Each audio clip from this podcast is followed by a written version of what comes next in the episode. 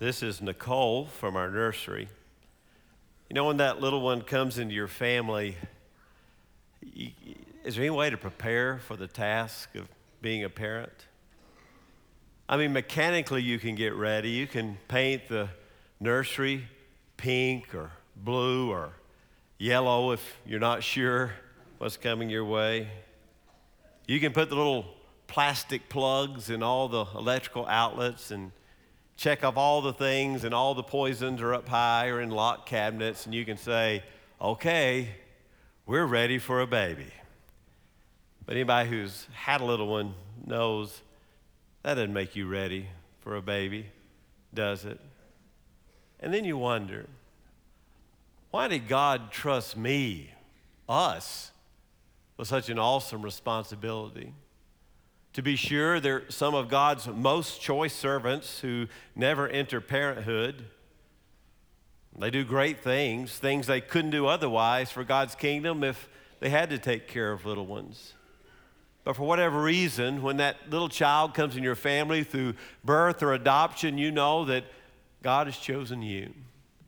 Not because you're smarter than anybody else, not because you're better than anybody else. For some reason, he's chosen you to raise this little one of his. Do you remember the first time you held your baby? Do you remember that at that moment you, you began to understand what love really is in some ways?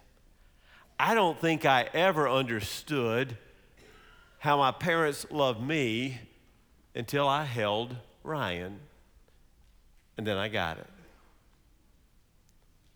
Understood sacrifice, priority, love. I don't think I ever really understood how much God loved me until I held my girls. And then to think he gave his child for me. It's a, a big responsibility. And yet we see today through Hannah and Samuel and Elkanah and Eli that our little ones are, are not something to be grasped and clutched and held on to. That we don't own them. We're stewards. We're temporary caretakers. We are raising them to let them go. And from the very beginning, it is our task to give them back to God.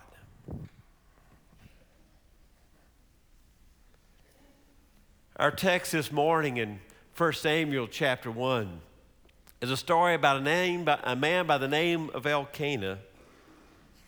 And Elkanah has two wives. One of them has children, and one of them does not. Hannah has no children, and Peninnah, we'll call her Penny from here out, Penny does. Hannah does a remarkable thing. In her barrenness, we will see she cries out to God and says, God, if you will give me a son, I will give him back to you for as long as he lives. Letting our children go is never easy, is it? Beverly Beckon reflects upon when her last child went away to college. She writes, it's not death when he went to college. It's not a tragedy, but it's not nothing either. I feel like this little boy walked out the door today, not the fine young man that we raised. Today is hard, very hard. I wasn't wrong about their leaving. My, my husband kept telling me I was wrong, that it wasn't the end of the world when the first child and then the second child and then at last the third child packed his bags and left for college. It was the end of something. It was the end of, can you pick me up and hold me, Mom? What's for dinner? Or later, can you give me a ride to the mall? Beverly writes, I was the sun and they were the planets, and there was life on those planets, whirling nonstop, plans and parties and friends coming and going and ideas and dreams and the phone ringing and doors slamming. I got to beam down on them as the sun, to watch, to glow. And then they were gone, one after the other. They'll be back, my husband said, and he was right. They came back, but he was wrong too. They came back for intervals, not for always, not planets anymore making their predictable orbits, but rather unpredictable, like shooting stars in the sky. Always is what you miss. Always knowing where they are, at school, at band practice, at a ball game, at her friends. Always looking at the clock midday and anticipating the door opening, the sigh, the smile, the laugh, the shrug. How was school? For years answered with way too much to tell, and then for years answered with no to tell at all. Always knowing his friends, always knowing her favorite show, his favorite food, what she wore to school, what he was thinking, how she feels. Beverly continues, my friend's best twins girls left for Roger Williams University yesterday. They are her fourth and fifth, the twins. She's been down this road three times before. You think it would get easier. I don't know what I'm going to do without them. She has said that every day for months now. I don't know what I'm going to do without them. And I've said nothing because, well, really, what is there to say? A chapter ends, a new chapter begins. One door closes, another door opens. The best thing we can do for our children is give them wings and let them fly. Oh, she says, I've read all those things when my children left home. But saying goodbye to your children and their childhood is much harder than those little pithy sayings try to make it. Because that's what going to college is, is saying goodbye. It's not death, it's not tragedy, but it's not nothing either. To grow a child, a body changes, it needs more sleep, it rejects food that it once craved. To let a child go, a body changes too. It sighs and it cries and it feels weightless and heavy all at the same time. The drive home without them is the worst. And then the first few days, and then it gets better, and then the kids call and come home and bring their friends, and the house fills with energy again, and life goes on. But after all these years, I miss them still. The children they were, the dinner table, they're sitting with me on the couch, talking on the phone, sleeping in their rooms, safe, home, mine. The most frightening endeavor any of us ever undertake is letting our children go. But that's what Hannah does in our story today. Hannah had no children. Penny had children. Look at verse two. And he had two wives. The name of one was Hannah. The name of the other was Penny. And Penny had children, but Hannah had no children. Thus the problem. Verse three, we understand that every year they made the trek fifteen miles up to Shiloh, a pilgrimage of worship and sacrifice and feast and festival. It was a personal occasion. The whole family went, the wives and Penny and all of Penny's children. Notice who they worship, verse three, to sacrifice to the Lord of hosts, Yahweh of hosts, the God of the armies of Israel. Eli and his two sons were officiating priests. And the highlight of the pilgrimage every year was the feast after the sacrifice. Now, no worshiper ever got back his guilt offering, but rather a portion of the peace offering was returned to the family, and it was enjoyed at a meal as a celebration. Penny apparently used this time to score points over Hannah. Maybe even the merry chatter of all of Penny's little ones was a reminder to Hannah that her womb was barren. And Penny was so puffed up and proud, a parent to be sure. And in antiquity, the great blessing of a woman was to have many children, considered a blessing from God. But Penny would provoke her. Look at verse four. The day came that Elkanah sacrificed. He would give portions to Penny, his wife, and to, notice, all her sons and her daughters. But to Hannah he would give a double portion, for he loved Hannah, but the Lord had closed her womb, and her rival, however, would provoke her bitterly to irritate her because the Lord had closed her womb. And it happened, look at verse seven, year after year after year. I can imagine Penny saying something like this. Oh, being pregnant all the time, Hannah, I am so tired. Could you do an extra portion of the chores? You don't know what it feels like to have morning sickness, girl. Please get up and help. Oh, guess what? I don't know. Will it be a man child this time? Will it be a woman child this time? I don't know. Want to help me guess, Hannah, what I'm having this time? Do you know how the Lord has blessed me again?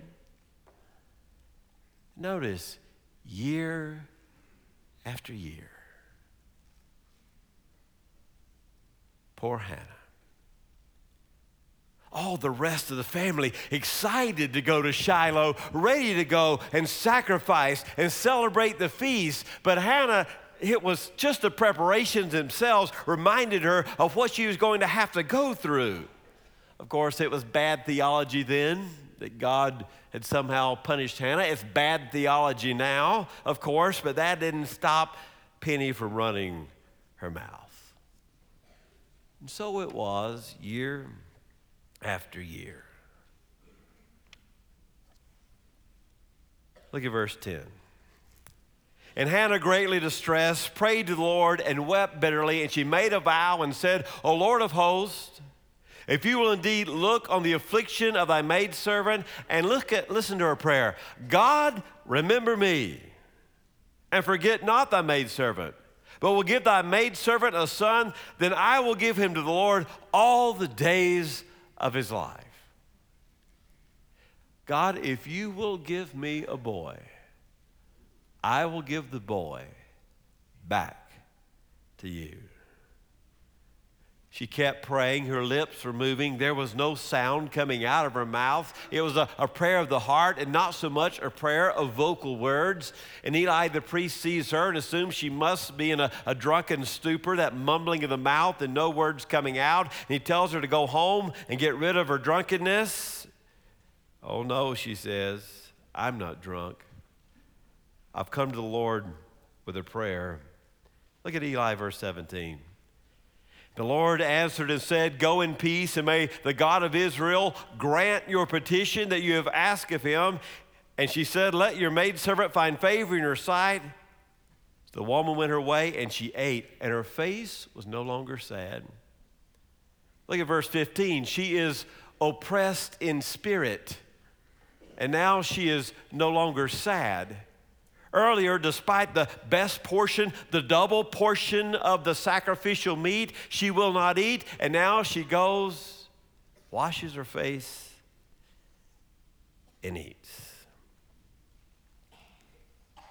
There's a mystery, isn't there? And that cycle of failure that can be broken in just a moment. Like the woman at the well who spoke with Jesus, it was at that very moment when everything changed for her.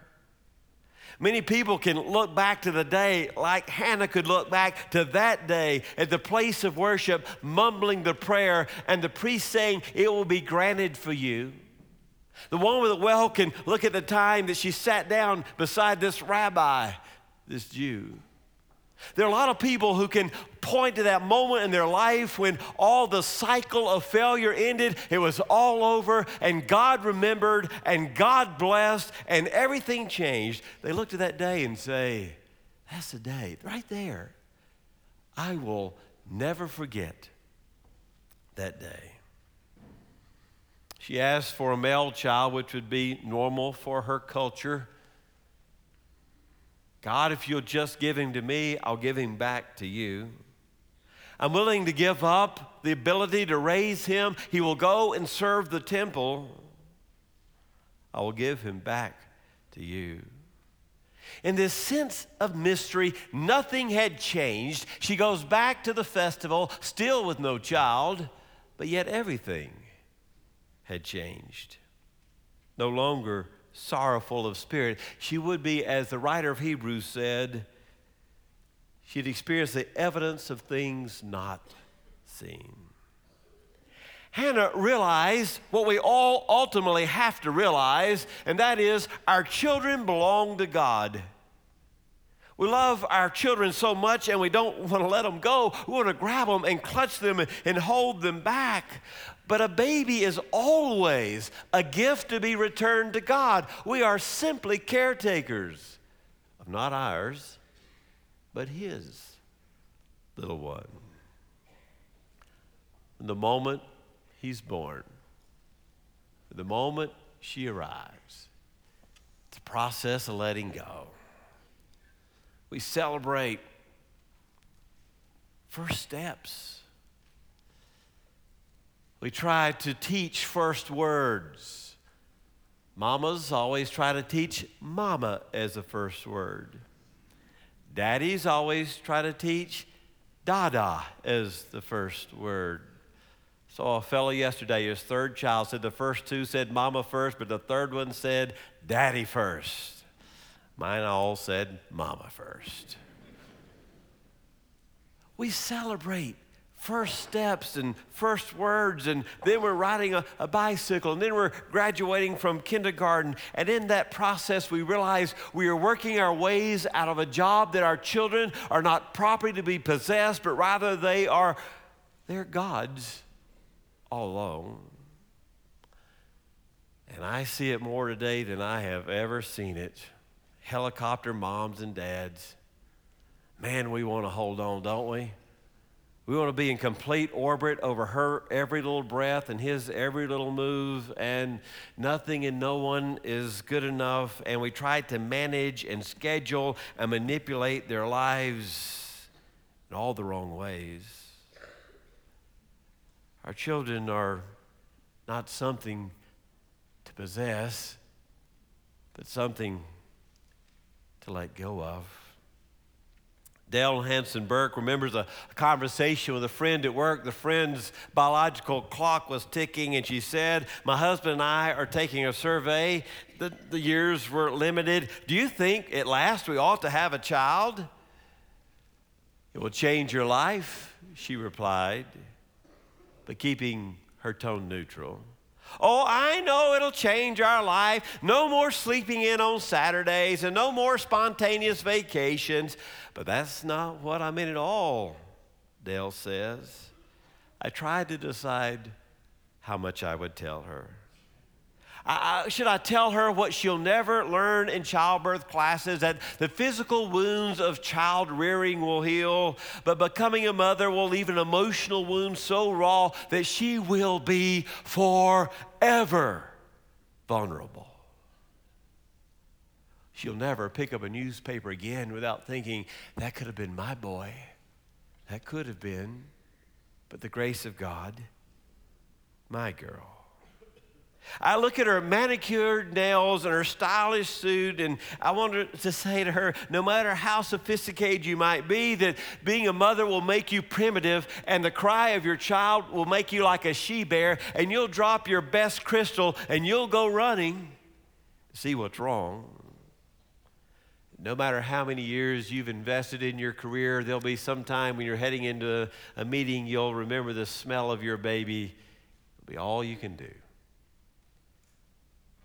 Not to run home and make sure he's okay. Looking at my attractive friend, I want to assure her that she'll eventually shed the, the pounds of pregnancy, but she'll never feel the same about herself, that her life and perfection, which is so important now, will mean nothing, and she would give it up all in a second to take care of her little one. She might just love her husband in ways she never imagined. I mean, how handsome a man looks when he carefully powders a baby's bottom. You never thought that would be romantic before. I want to say to her the exhilaration you'll feel when he first hits a baseball, or, or she takes her first dance lessons, or when the baby feels the fur of the dog and gives that belly laugh. And then I give her tears in my eyes, trying to hold back because I know she can't get it yet. I want to say, you'll never, ever regret it. Verses nineteen through twenty-seven. Elkanah's going back up to Shiloh to worship, and Hannah says, I'm not going anymore.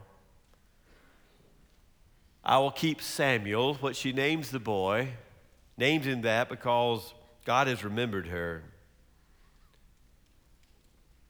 I will keep Samuel here until he is weaned, and when he is weaned, I'll go back. Maybe three years.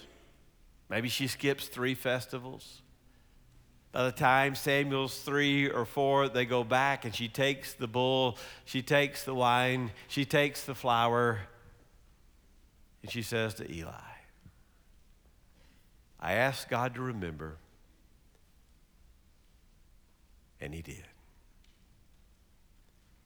And I said to him, if you'll but bless your maidservant with a boy, I will give the boy back to you.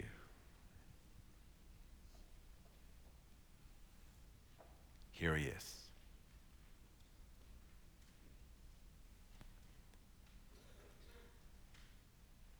Isn't that what we all do? Maybe not at four, maybe not even at fourteen. But isn't it all a process, parenting, of being Hannah and letting go? It tells us a little later in the story that every year she went back up to Shiloh to see Samuel, and she took him a new set of clothes. I've imagined in my mind another little boy born in the village about the same time as Samuel, and she gauging Samuel's size by that lad. Come here. Come here, Joshua. Hold still. I better go a few more inches for Samuel this year. I bet he's growing just like you.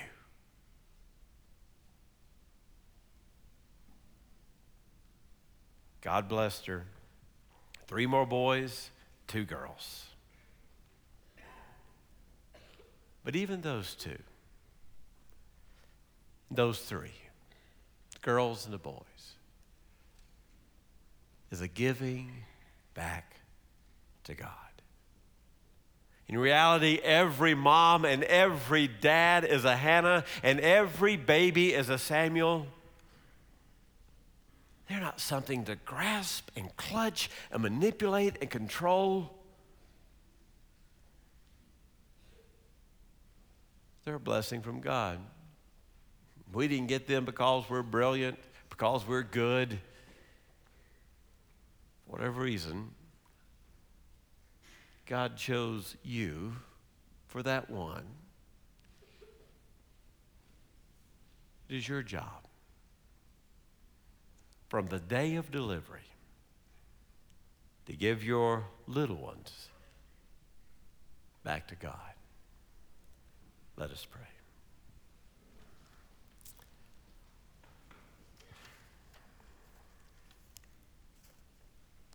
Oh God, give us your grace and your peace. Help us to recommit ourselves this morning to being godly moms and godly dads for our little ones. Realize ultimately they're not a possession of ours, but rather they are yours. You've entrusted them to us to give back to you. and for your kingdom. Father, maybe someone here this morning realizes for the first time how much God loves him or how much God loves her. They think about their love for their child or their grandchild, and they realize that they are a child of God. Maybe there are others, oh God, who would want to join this congregation, which makes covenant with all of our families, that we will turn you into Hannah's, training your children in the ways of God's kingdom, his values, his priorities, his servanthood, his sacrifice. God, I can't help but when I preach a sermon like this, think about all through the years in so many different ways, the little ones you've called out to the mission field and to the pastorate and the staff and, and lay persons who serve with all zeal all over the world from this church. Because for one hundred twenty-five years, our, our parents have been Hannah's and have given the little ones back to you.